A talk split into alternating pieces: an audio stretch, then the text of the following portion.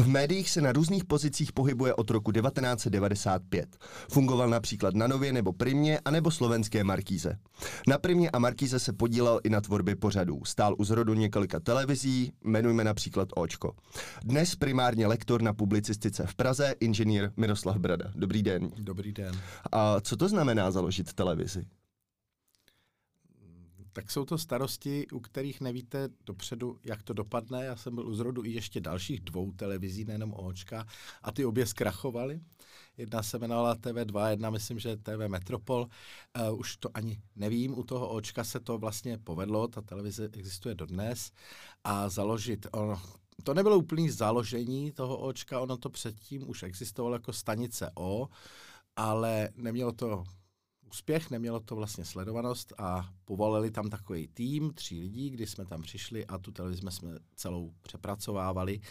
My jsme podobně jako v poslední době tady škola, vyšší odborná škola publicistiky, začali takzvaným rebrandingem, to znamená, připravili jsme nové logo a nový název, což vycházelo tehdy z toho, že lidé, kteří psali té televizi, nebo už taky byli sociální sítě v nějakém zárodku, tak uh, se sami sebe nazývali uh, očkaři, protože sledují televizi O, mm-hmm. takže jsme řekli, to televize O je chladné a je to divné, to prostě nikoho nebude zajímat nikdy, protože no, O je taky nula, jo? když je někdo nula, no co s tím, jo? s lůzrama se nikdo nebaví a mimo jiné to je soukromá televize, takže je potřeba taky vydělávat, tak jsme si řekli, že jí dáme do názvu vlastně to, jak si ty lidé už ji překřtili. Takže tak vzniklo Očko. A, a vaše konkrétní role v tom rebrandingu byla jaká? Já jsem byl odpovědný za přepracování programu, toho, co vlastně ta televize vysílá a jak to vysílá a s kým to vysílá. To znamená také jsem hledal nové moderátory třeba. Jak to probíhá výběrový řízení na moderátora do vlastně televize, která mění svoji tvář? Tak poptáváte, eh, nejdřív poptáváte ty lidi různými způsoby, poptáváte je přes známé, přes svoje kontakty a pak máte lidi, které jste někde jako zahlédl a pak máte obecní ohlášení, protože televize je sama sobě reklamním médiem, takže ona dá nějaké upoutávky, dá nějaký inzerci, že hledáme nové moderátory. Protože třeba tam šlo v té době hodně lidí z rozhlasu a dneska jsme v rozhlase, ale ty lidé pro nás byli neviditelní. My nevíme, jak vypadají, dneska už trochu jo, ale prostě ne, nevěděli jsme, jak vypadají a jak se chovají a jestli by vlastně obstáli v televizi, protože to je vlastně trošku jiný biznis a jiný nastavení toho, jak člověk to dělá. Vy jste říkal, že jste nevěděl, jak vypadají ty budoucí moderátoři. Měli jste představu o tom, jak vypadá vaše publikum v době, kdy ještě nebyla tolik digitální? Tak eh, výzkumy se dělaly už co já jsem v médiích vlastně odedávna, takže jsme věděli, že jsme někde kolem 20, 20 let. V té době samozřejmě ještě hudební televize byl dost hit, dneska to už mám pocit moc lidi nemusí zajímat, protože mají jiné možnosti, jak se k tomu dostat, k muzice a ke klipům a, a k tomu světu uh, hudby a kolem těch akciček, ale my jsme brali pořád jako cílová skupina střední škola a víc jako vzdělaný mladí lidi, kteří se nějak zajímají. Totiž u té muziky nejhorší, co se vám může stát, a já se občas ptám někdy studentů, co poslouchají, že vám ten člověk řekne, no, no já poslouchám to, co mi zahrajou v rádiu. To znamená pro mě, jako pro toho, kdo by měl programovat tu televizi, to je zrovna sice divák možná dobrý, bude to sledovat, ale je beznázorový. Jo? To znamená, jemu neprodáte těžko něco jiného než nějaký aktuální hity a, a takový ten proud, jako jsou proudová rádia. A v televizi typu hudební musíte mít i třeba žánrové pořady a tam se to hledalo vlastně obtížně, jo? protože vy nevíte, kolik tady v téhle republice je třeba metalistů, nebo kolik je tady fanoušků hip-hopu. Takže my jsme na začátek uvedli jsme si vyjmenovali ty žánry a ke každému jsme se snažili uvést nějaký jakoby pořád, ač jsme tomu třeba nerozuměli té scéně, takže jsme si našli nějaké prostě ty lidi, které eh, ta scéna baví a něco v ní znamenají. Takže ta implementace těch nových žánrů probíhala spíš inspirací ze zahraničí. No to je další možná inspirace, když děláte televizi, že to odkoukáte někde vedle. Jo. Tady v Čechách platí podle mě dosud, že nejblíž nám jsou Němci. Ač mhm. si to někteří lidé nemusí třeba myslet. Jo. Takže my jsme se dívali na televizi, v té době existovala hudební televize Viva německá a my jsme si říkali, jo, jenom ubereme trošku prostě toho etna, protože samozřejmě Německo je ve smyslu třeba černé hudby daleko rozvinutější, protože je to tam víc multikulturní v tomhle ohledu. Ale byla to doba vlastně počínající třeba té diverzity, takže popravdě třeba i ty moderátoři jsme, moderátory pardon, jsme hledali podle určitých jako parametrů. To znamená, taky jsem tam chtěl černošku třeba, jo? aby to vlastně byly nějaké diverzi, diverzita, aby tam byly různé tváře a různé i kultury. Takže to se nám povedlo. Měli jsme tam Leilu Abasovou, která později byla, myslím, manželka Michala Kocába nějakou dobu, do dneška se s ní docela rád sejdu a ona je jako velmi šikovná, chytrá, zapadla tam velmi dobře. Tolik eh, Miroslav Brada k založení televize a my jsme za chvíli zpátky. Rádio Vyšší hlas. Eh, mě by teďka zajímalo, vy jste se postupem času stal scénáristou. Jak se k tomu člověk dostane? Já bych se nechtěl nazývat scénáristou, já jsem spíš byl vždycky dramaturg. Ale tak přece jenom to vyučujete je... scénaristiku. Ano, i... ano, ano. Eh, je mi to jasný. Eh, moje scenaristické výstupy jsou silně podprůměrné, takže jsem eh, spíš vždycky tíhnul k těm druhým očím, což je ten dramaturg, kterého vlastně scenárista potřebuje. Potřebuje ho zejména právě pro ty, pro ty čerstvé oči. A to je člověk, který, který té profesi rozumí naprosto stejným způsobem jako vlastně scenárista. Možná by měl rozumět víc, někdy můžete mít scenaristu přírodní talent, který se vám někde objeví a vy ho jako těžíte a on to píše, píše to dobře, ale vlastně ani moc neví, proč to je takhle zrovna dobře. Jo? Je to talent prostě od přírody. A ten dramaturg by to měl umět posadit na ty pravý základy, to znamená, někdy zasahuje víc, někdy méně. Uh, ale jako samostatným scenáristou bych se neza, nenazýval. Vy jste psal uh, scénáře pro Rodinná pouta, pro televizi Primu. Nepsal? Nepsal jsem je, já jsem byl právě dramaturg. Toho. Jo, tam jste byl dramaturgem. Byl dramaturg. K tomu jsem se dostal nějakými schodami různých náhod. Eh, nebo respektive to nejsou náhody, jo? tak možná pro studenty dobrý vědět, že já jsem prostě dělal pro tu produkční firmu, která do té doby nebyly žádné hrané věci. Rodinná pouta byla první, eh, první seriál na televizích v České republice, který vůbec běžel na komerci. Jo, ten komerční, jinak do té doby to dělala jenom česká televize. A to byl takový ten ráj těch famáků. Mm-hmm. A my jsme hledali prostě ty, ty scenáristy prostě jinde, jinak, jinými způsoby. Sehnali jsme taková dvojčata, dvě dívky, které studovali scenaristický kurz v Americe, ale jinak tady měli úplně jiný vzdělání. A já jsem v té firmě prostě jakoby působil. A když se ten projekt rozbíhal, tak ty první dva roky před tím vysíláním jsem na mě jakoby dělal. Různých, eh, to nejsou pozice, že to je takový ten úvodní tým tří, tři, čtyř lidí, který dělají obsahu chvilku, pak jdou do té televize vyjednávat o podmínky obchodní třeba toho, jo, pak se trošku fušou i do produkce, protože než se dohodne ten kontrakt, tak dělá každý, co jako přijde na, pod ruku, aby prostě pomohl. Ale pak se samozřejmě to předá vlastně odborníkům. To znamená, pak se to posadilo na produkci, kde se sehnal zkušený jako producent a režiséři, kteří jsou prostě zkušenými režiséry a scenáristy jsme taky nějak sehnali. Ale pak jsem do toho vplul tedy jako dramaturg, jako ten, který nějak hlídal ten obsah a někam se ho snažil třeba směřovat. Později už jsem se tomu věnoval dál, že jo, když ten projekt pro mě jak, nějakým způsobem skončil a spíš jsem přešel na Slovensko, kde už jsem, jakoby, mohl, mohlo by se to nazývat scenaristikou, protože u těch dlouhodobých velkých seriálů máte rozdělené ty funkce a to základní dělení je, to jsou ti dialogisti a pak jsou nějaký storylineři. A tam jsem dělal toho storylinera, jo, protože to pro studenty může být dobrý, já opravdu ten dialog neumím moc dobře napsat, ale co umím psát, jsou ty storyliny. To znamená, to jsou ty, jak ten děj půjde dál na dalších pět měsíců, šest měsíců, dva měsíce, půl roku. To už je jedno, jak to berete.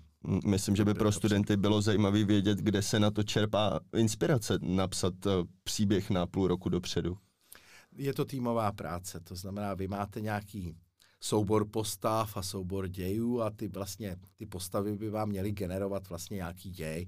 A teďka ten děj se rozběhne, to trvá dlouho, že jo, taky ta televize do toho různě se montuje, uh, opřipomínkovávají, oni taky nasadí svého dramaturga, takže vy tam jste třeba jeden v té firmě nebo dva jsou dramaturgové a da, oni nasadí dalšího, který vám to zase jako boří a chudáci scenáristi píšou a dalších pět lidí jim to jako rozvrtává, jo. Ale to jsou ty zrody. Pak když už to běží, tak to chytne určitou setrvačnost a pak se dělají prostě meetingy, kde se řekne tak a teďka máme napsáno až sem k tomuhle dílu a tam je to a to a co teďka bude dál, jo.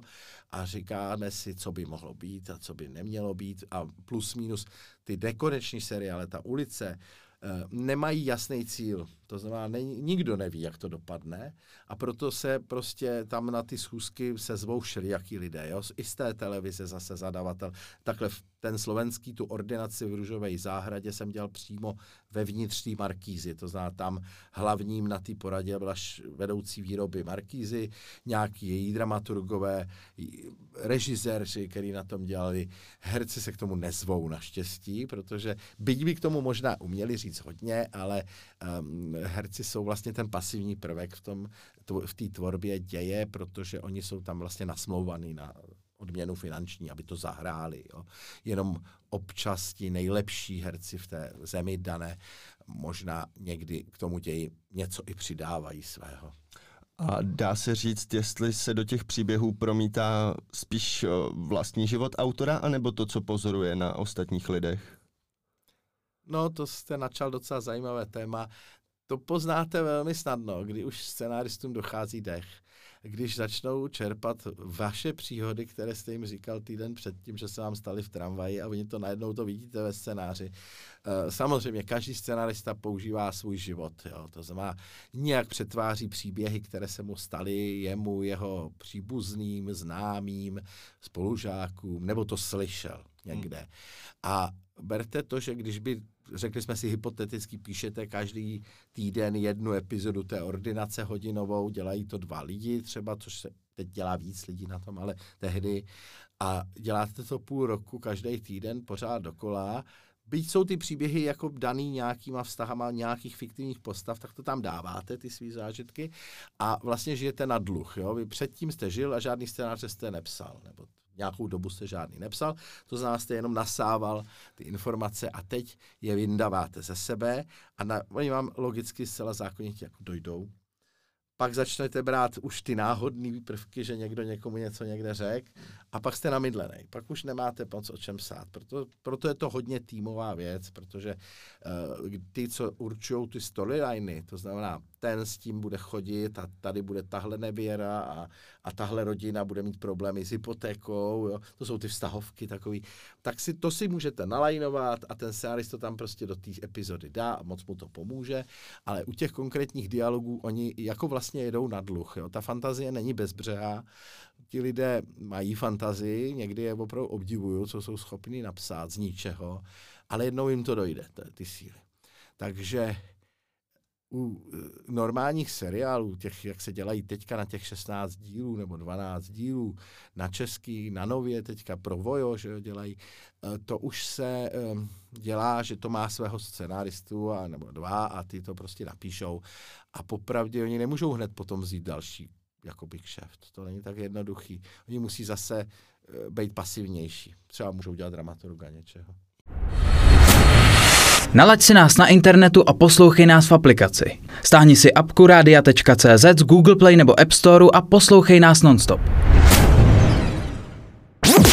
Posloucháte rádio Vyšší hlas, já se tady se svým lektorem Miroslavem Bradou bavím o scénáristice a dramaturgii a zajímalo by mě k té scénáristice, když náhodou vypadne nějaký herec. Uh, může být nemocný, může například herečka otěhotnět a vy máte připravený půlroční scénář na nějaký storyline dopředu. Jak se to řeší? Co všechno je třeba změnit? Tak k tomu se váže spousta příhod. Každý, kdo se někdy myhnul kolem těch periodických seriálů, o, o nich může vyprávět, uh, že herci jakoby zlobí. Taky třeba byste nezmínil i jednu věc, a to je, když herec třeba začne mít velké nároky a vlastně ta produkce ta, která je docela směrodatná komerčního produktu, eh, řekne, no to takhle nejde, že? to je moc drahý a tenhle herec je moc drahý. Nemohli byste ho nějak vypsat? To vypsat znamená, že vemete ten děj, tam uh, ono se dělá nějaký předstih toho konečného scénáře. Tam už sáhnout jde, ale hůř, ale jde to. Pře- mezi tím se natáčí předcházející skupina třeba osmi scénářů. Ty už jsou v procesu, tam už to jde taky, ale jde to hůř. Kdyby ho jako kdyby nějaký herec těžce onemocněl ze dne na den, tak se to musí přepracovat na place. To znamená, nějakým způsobem se to řeší. Kdyby to byla hlavní postava, je to samozřejmě průšvih, s tím jsem se nesetkal prakticky. Uh, Američani to řešili v několika seriálech, ne nutně, že onemocněl, ale že prostě se nedohodli a prostě z minuty na minutu tu samou postavu hrál někdo jiný a hotovo. Vůbec se s tím nemazali. To se vlastně stalo i u nás v ulici. Uh, stává se to běžně v Česku? Ne, já, já nejsem divák ulice, takže jsem to nepostřeh, to pravda, jako to je pravda. My jsme řešili jinou, jiný příběh kdysi na těch rodinných poutech, že jsme tam měli herce Jana Kačera, který, takovýho renomovaného hereckého barda, kterého jsme tam měli proto, aby vlastně ten žánr, který je jako částečně vnímaný jako pokleslý, aby ti kritici nás moc neskritizovali. Tak marketingově to bylo myšlené. Vždyť jsme říkali, vždyť tam hraje pan Kačer, vždyť je to velký herec, ten by nehrál nějaký blbosti. No a měli jsme tam napsanýho na 8 epizod, pokud se nemýlím, a pak ho mělo klepnout a měl zemřít. On, když to zjistil v těch scénářích, tak šel za scenáristkama, ne za vedením ani ne za mnou třeba, ale šel přímo za scenáristkama a říkal, holky, Tady je to tak fajn, tady jsou ty mladí lidi. Já se tady tak víš, úžasně bavím. Já bych tady chtěl zůstat. Co mám dělat? A my jsme ale prostě říkali, že naše dohoda byla 8 epizod, aby jsme vás nezdržovali od vašich aktivit, by přeci jenom to není buch jaký produkt. Tak tam to probíhalo tak, že se na place už to točilo, že ho klepne, že už to bylo napsané. A pak to bylo napsané bez něj. Takže se to udělalo tak, že ono ho sice kleplo, On sice pad, ale v další epizodě se zjistilo, že nezemřel, ale upadl do komatu.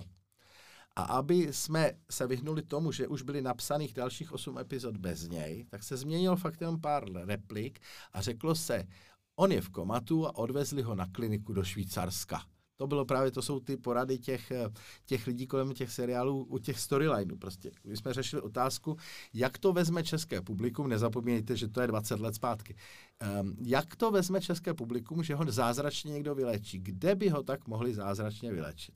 A v diskuzi jsme došli, že k tomu, že ta země v Evropě je jenom jedna a jmenuje se Švýcarsko protože ve Švýcarsku je všechno určitě lepší.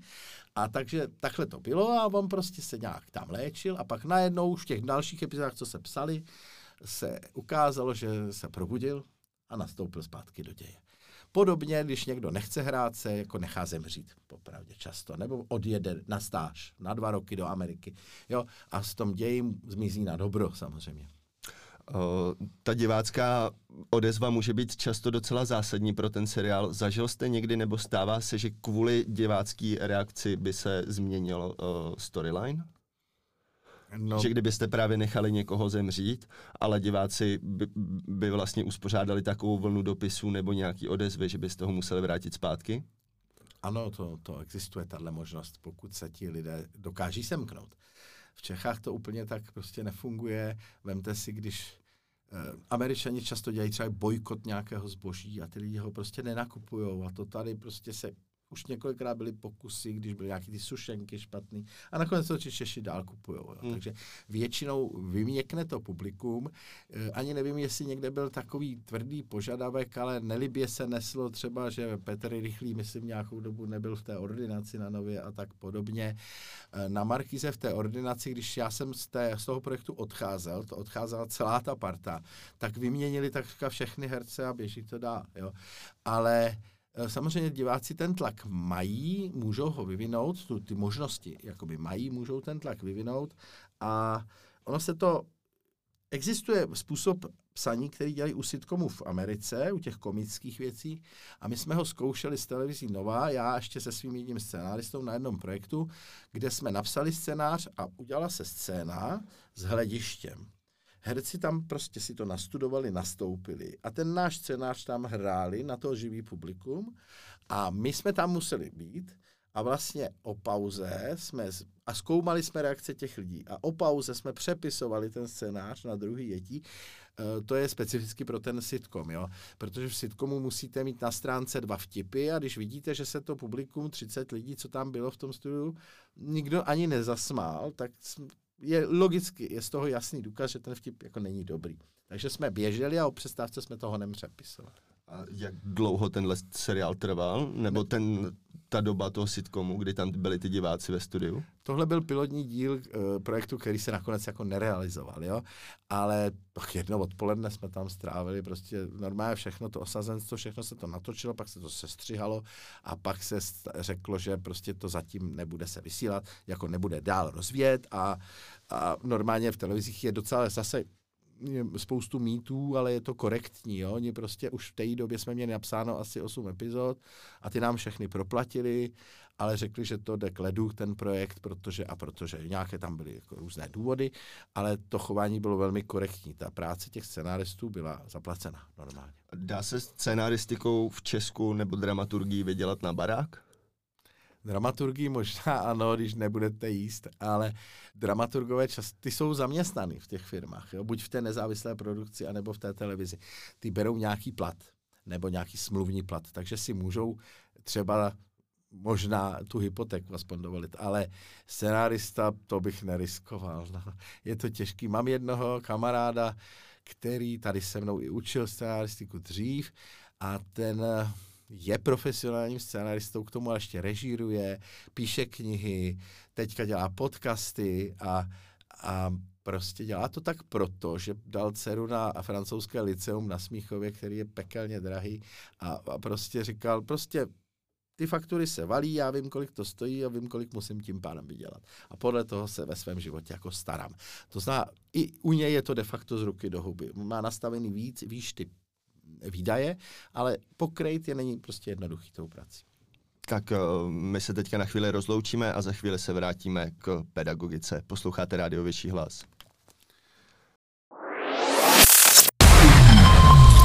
Rádio Vyšší hlas. Jsme na internetu, ne na FM.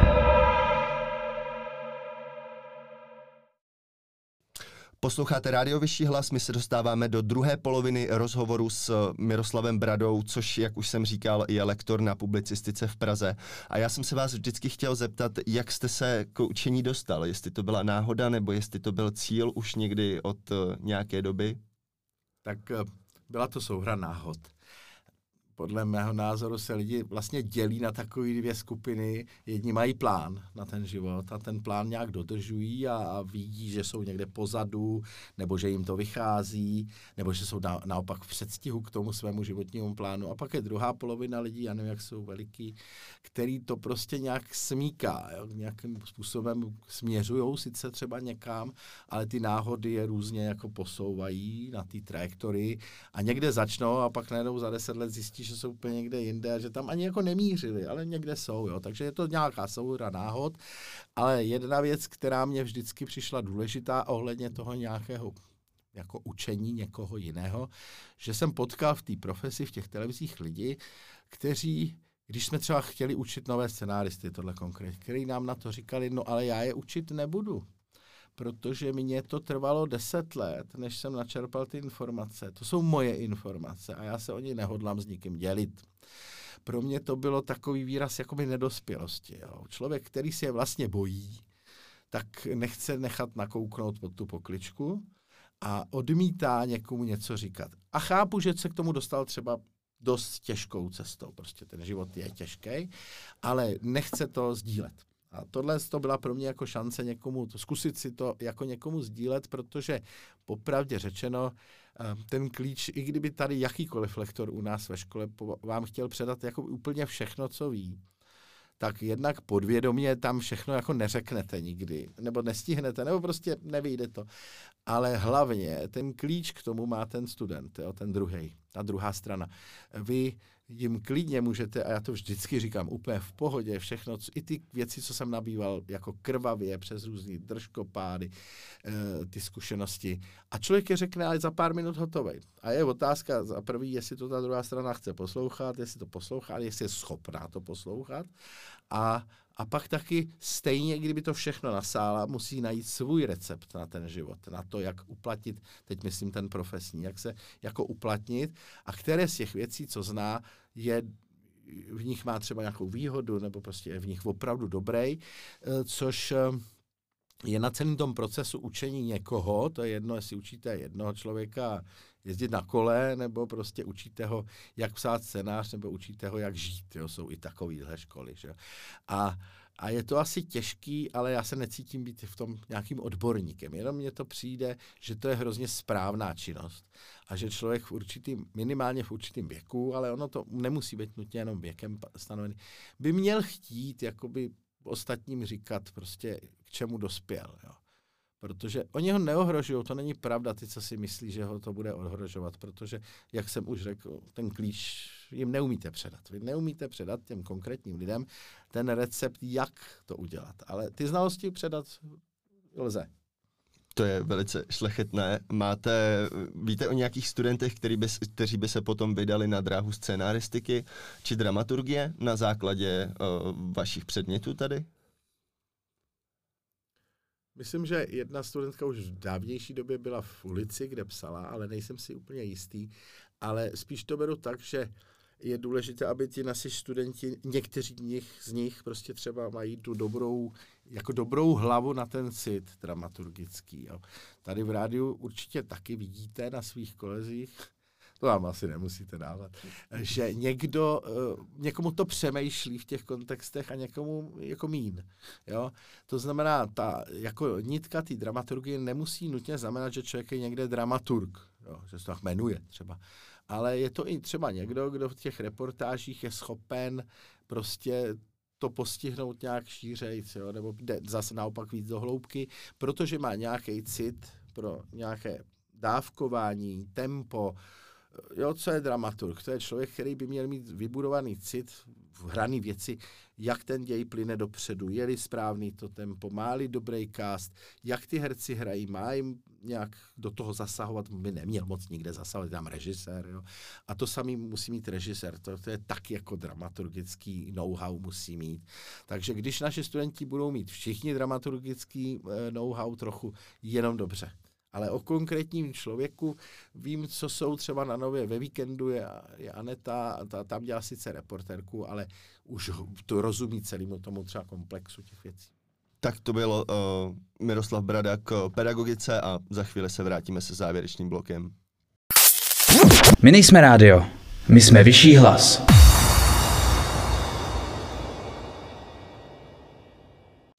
Vracíme se na rádio Vyšší hlas k poslednímu bloku v rozhovoru s Miroslavem Bradou. Vy jste viděl vznikat média v Česku a na Slovensku za uplynulých 20 let. Jak moc se liší analogová a digitální doba pro nás, kteří nemáme představu, co to bylo sedět v redakci uh, buď rozhlasové nebo televizní před 15 lety a dneska? To je těžká otázka, protože já jsem uh, v redakcích třeba z pravodajského typu neseděl, kde se opravdu po Praze vozily ty kazety, že jo, jsem tam prostě a, a bylo to opravdu těžké. Já jsem v té době třeba na Nově dělal v devadesátkách taky třeba v akvizici pod Petrem Slálečkem a my, když jsme se chtěli podívat na nějaký teda ten seriál nebo film americký, tak nám ho museli poslat balíkem v kazetách. Že?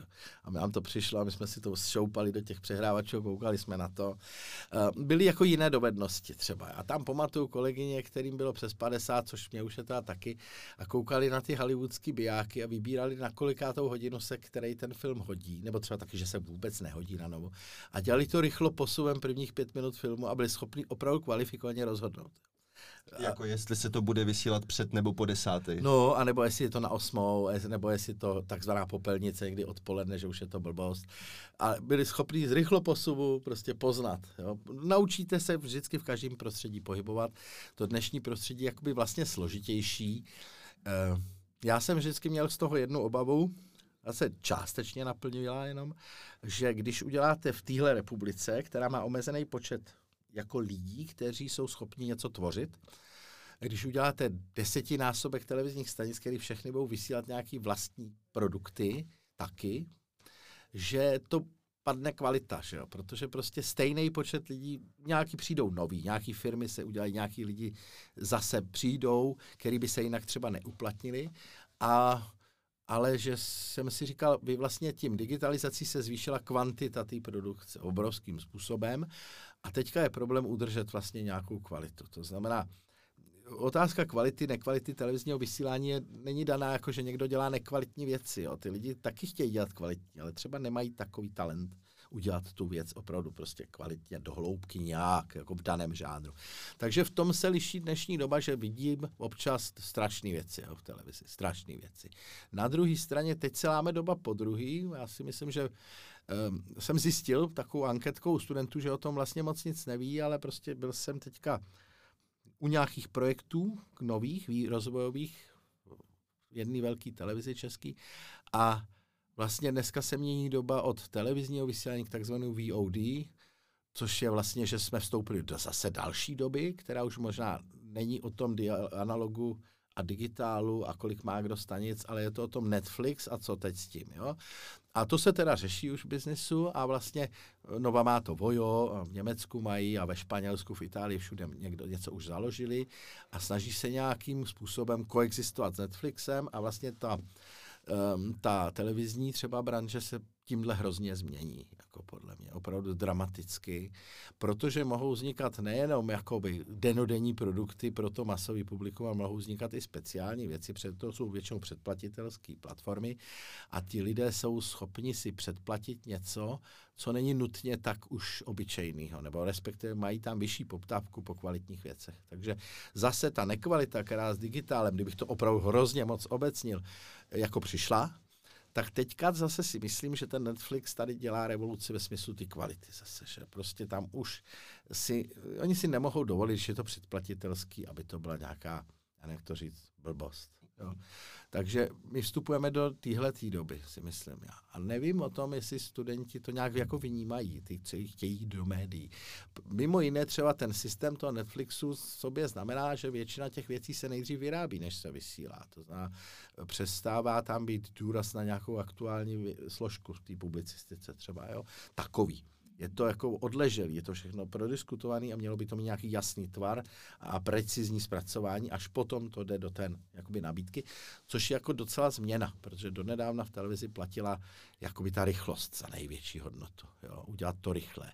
A teď doufám, že přijde jiný parametr a to je udělat to dobře. A ne, ne nutně třeba nejrychleji na světě. Děkuji vám za rozhovor. Já děkuji taky. Tohle byl Miroslav Brada pro Rádio Vyšší hlas Dominik.